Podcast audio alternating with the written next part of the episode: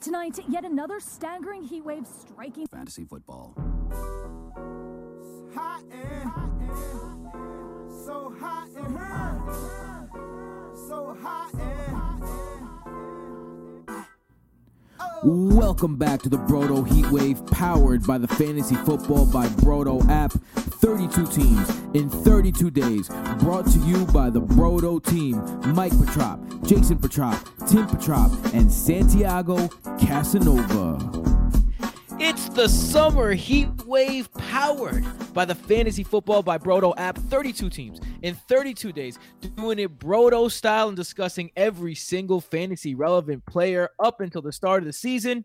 We start with the Ravens in Baltimore. I'm your host, Tim Petrop, of course, joined by Michael Petrop and Jason Petrop. But before we get started, we wanted to remind you to download the Fantasy Football by Brodo app, the only app that has every single tool you need to draft a winning team and keep a winning team during the season. And right now, it's free for a limited time. In the app, you get fantasy player cards, which, if you haven't checked those out yet, check those out. A who to draft tool, player comps, podcasts, consistency charts, game logs, coaching tendencies, articles, rankings, waivers, advanced statistics, everything you need, including Brodo exclusive statistics like true throw value, true target value, true performance value, rushing yards over expected, and points per opportunity, excluding touchdowns, and tons more.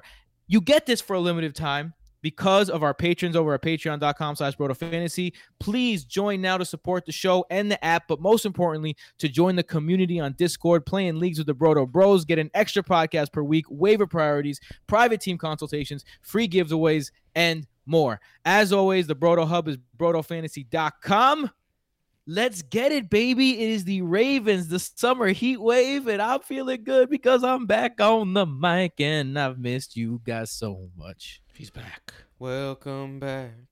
Welcome back. Welcome back. Welcome back. I don't I don't know about you, but I Papa came in like I never missed a step, baby. Or right off the right off the IL and into the lineup, hitting cleanup. You know what I'm saying? Papa Tim is back, baby. We out here. so let's dive in, man. Uh, for the Ravens, the Ravens are the first team we're going to be going for. Their head coach and their offensive outlook, Jim Harbaugh. Their offensive coordinator, of course, Greg Roman. Consider him the Lamar whisperer. He's been the offensive coordinator since Lamar Jackson has taken over at quarterback. Last year, they were seventh in scoring, only passed the ball 42.2% of the time. That is by far the lowest in the league.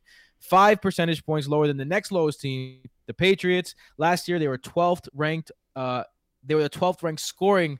Uh, I'm sorry, seventh in scoring offense, 12th ranked offensive line coming into the season by PFF. So this is what you're looking at if you're a Ravens player. Now let's get to these Ravens players. A start with the star, the quarterback, Lamar Jackson. The question is, which Lamar Jackson are you getting? Are you getting the one that completely derailed your fantasy team the first 10 weeks of last season? Or are you getting the guy that completely won you a championship if you had him the last six weeks of the season? Which one of those Lamars are you getting? And are you how do you feel about their plan to make Lamar more of a pass catcher? Jason, let's start with you. You look you look excited to share. More of a Yeah. pass catcher. Tim really is back in full steam. Exactly. A Thrower. pass, thrower, excuse me. Uh, if Lamar Jackson's catching passes, the Ravens are doing something wrong. um, I have been growing more and more. Um, what's the word I'm looking for? Close to Lamar Jackson as the time goes on. I really like him. That's not ADP. definitely not the word. Not, not what I was looking for, for but I thought. I wasted too much time already talking. Uh, I had him at quarterback five. I just moved him up to quarterback four. I had a Dak Prescott because Prescott's coming back from an injury and is dealing with that shoulder issue right now.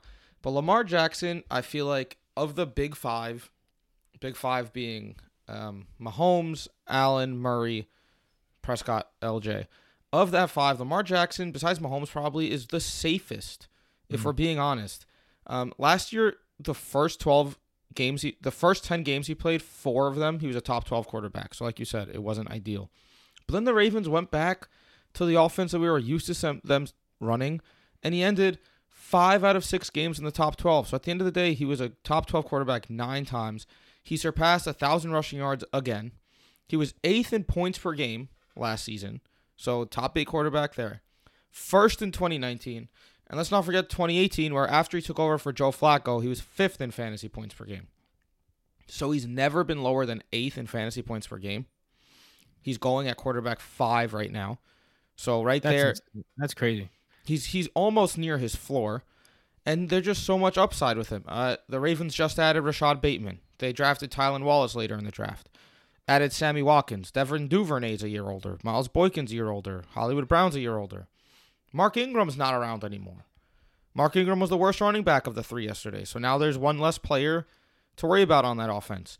Ronnie Yesterday. Stanley is back healthy, which not a lot of people are talking about for some reason. Lamar Jackson, get a load of this, has the three highest rushing attempt seasons for a quarterback in NFL history. Lamar Jackson, Lamar Jackson, Lamar Jackson, rush attempts. Hmm. That's just what he does. They're not going to change their offense up just because they drafted Rashod Bateman. Maybe he'll throw a little bit more, but guess what? He'll just be he'll just throw a touchdown every now and again instead of rushing in a touchdown. And the difference is two points, sure, but he's still going to reach that thousand yard plateau and he's still going to be a force on the ground. So don't try to tell me that him throwing a little bit more is like super dreadful. Because if anything, it'll open up some more lanes for him. There's so much. There's so much pie to be had. They only passed the ball 406 times total last year. There's so much Big more Ben that had could be done. 399 completions. Right. So there's so much more that he could do and still rush for a thousand yards. He was only 11th in true target value, true throw value last year. I see that going up. He was much better in the back half. Just like the year prior, he was top 10 in true throw value because he was the last the last half of last season looked more like 20, tw- 2019 and I think that they're going to roll with that offense just with better weapons on the outside this year. Lamar Jackson is one of my favorite picks right now if you're going for a mid-round quarterback because sometimes you can get him as the fifth off the board. And if I had to put money on it, Lamar Jackson's not low, anything lower than quarterback five this year. And you know it. They obviously were not happy with their. With their um, their situation receiving wise last year, because they went out and they they spent mad money, and they also pursued like they lost out on Juju. Remember they were in on Juju and then Juju decided to stay. Um, they lost out on Kenny Golladay and they kind of settled for Sammy Watkins and then they drafted a wide receiver. So, I mean, they're equipping Lamar Jackson to be better when he does throw, but I don't him, think they're doing that by equipping him with equipment. Is that what equipping means? Equipping is, is that is that did I say that We- wrong? we've just- equipping. It's equipping. Well, look, we haven't been able to mock you for some time now on air for uh, You're And this is what making you it- pick, like equipping? that. So You're making it very easy for us, though. Uh, anyway, um, the people who are trying to make it easy on Lamar Jackson, boom, straight up. I, n- I haven't lost a step. The people who are trying to make it hard on Lamar Jackson, I mean, easy on Lamar Jackson. Damn it. Um, the wide receivers. We mentioned that wide receiver room. We mentioned what was added to that wide receiver room. What's your thoughts on this, Michael? Rashod Bateman is a is a rookie that if you're drafting in your in your dynasty leagues, I myself drafted him in a dynasty league. You feel okay about it, but in redraft, he's hard to imagine because it's it, it, it's it's hard to imagine a wide receiver in this offense doing much, and that includes Marquise Brown, who had a good year because he scored a lot of touchdowns last year. Um, well, he didn't have a good it- year. Well, he had a decent year. De- decent the second half. decent. Yeah, decent second half because he scored all the touchdowns. So the question is, Michael, what can we expect out of this wide receiver room, and is there any hidden gem that might pop out? Yeah, so very shockingly, the Ravens were last in the league over the last several seasons in pass percentage. Um, sense the sarcasm. In 2020, they threw the ball 42.2% of the time. The second closest team was the New England Patriots last season, four and a half percent difference. That is like an absurdly large difference between the bottom two teams in the league. It is a low volume passing offense, but like Jason said, Lamar Jackson is a very efficient quarterback when they allow him to play his game. Last season, in the first 10 weeks or so, he did not, right? It was more of a let's try to make Lamar Jackson a pocket passer type guy. And then they got back into Lamar Jackson being Lamar Jackson. 11th in true throw value, first overall in true throw value in 2019.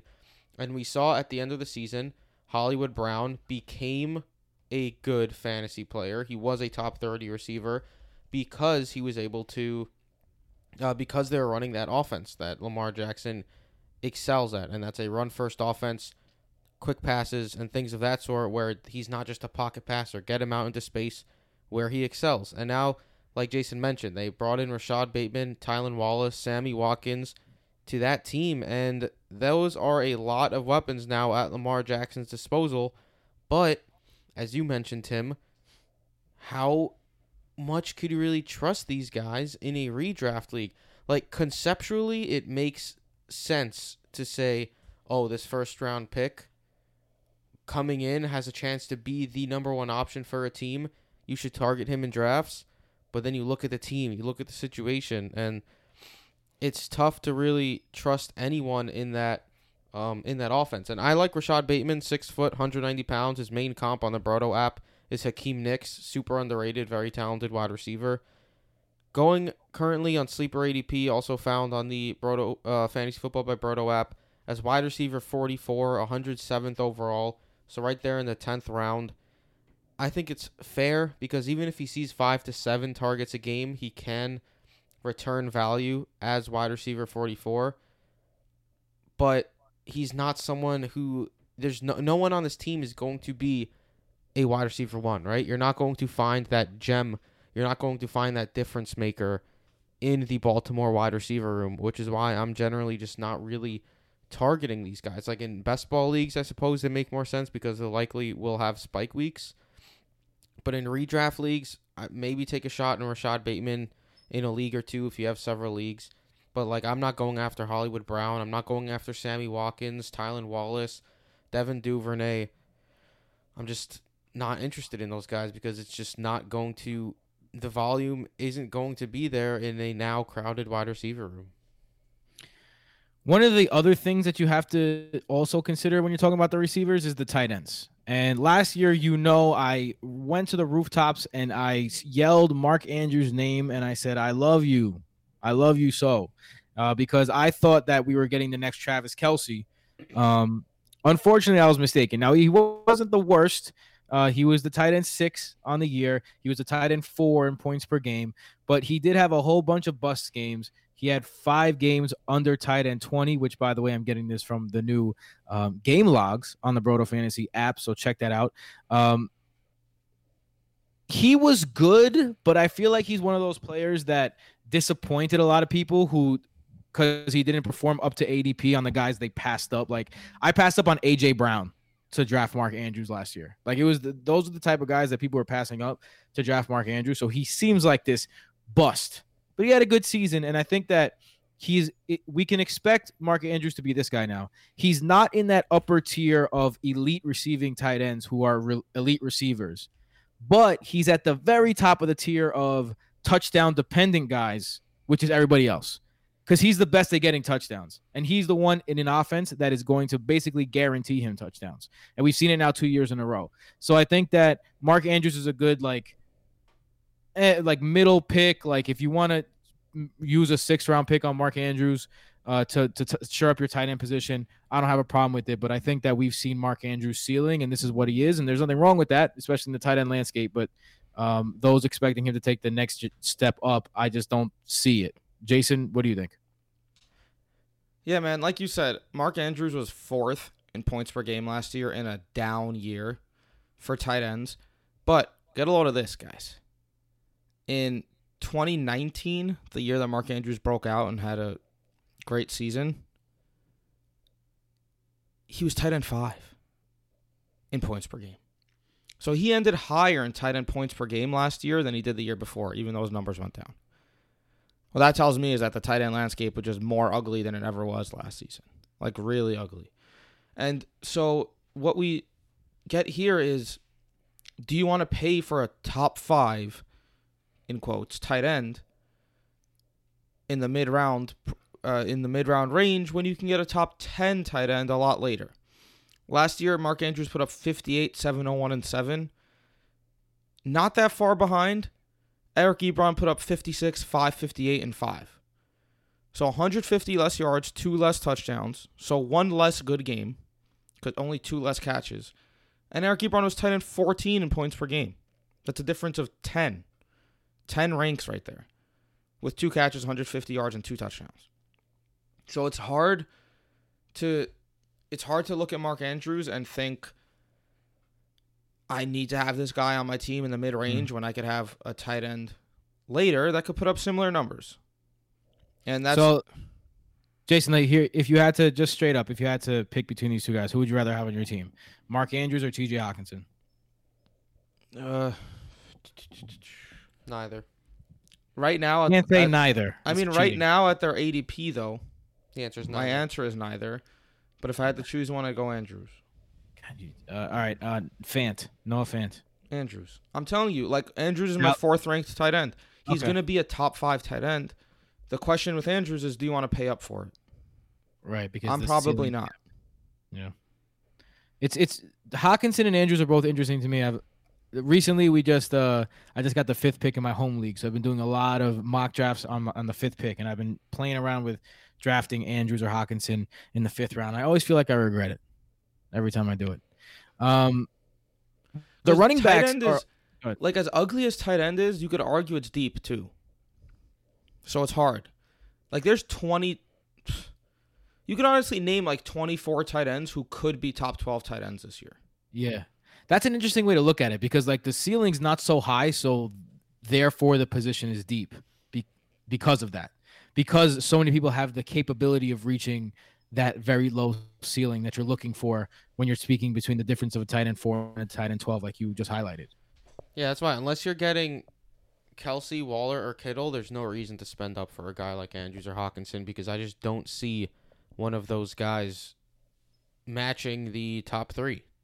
And then It seems like an oxymoron, but it's not. yeah, I mean, last Uh, year, if you got guys like Gronk, Logan Thomas, Eric Ebron for free, you basically had a, a tight a top ten tight end.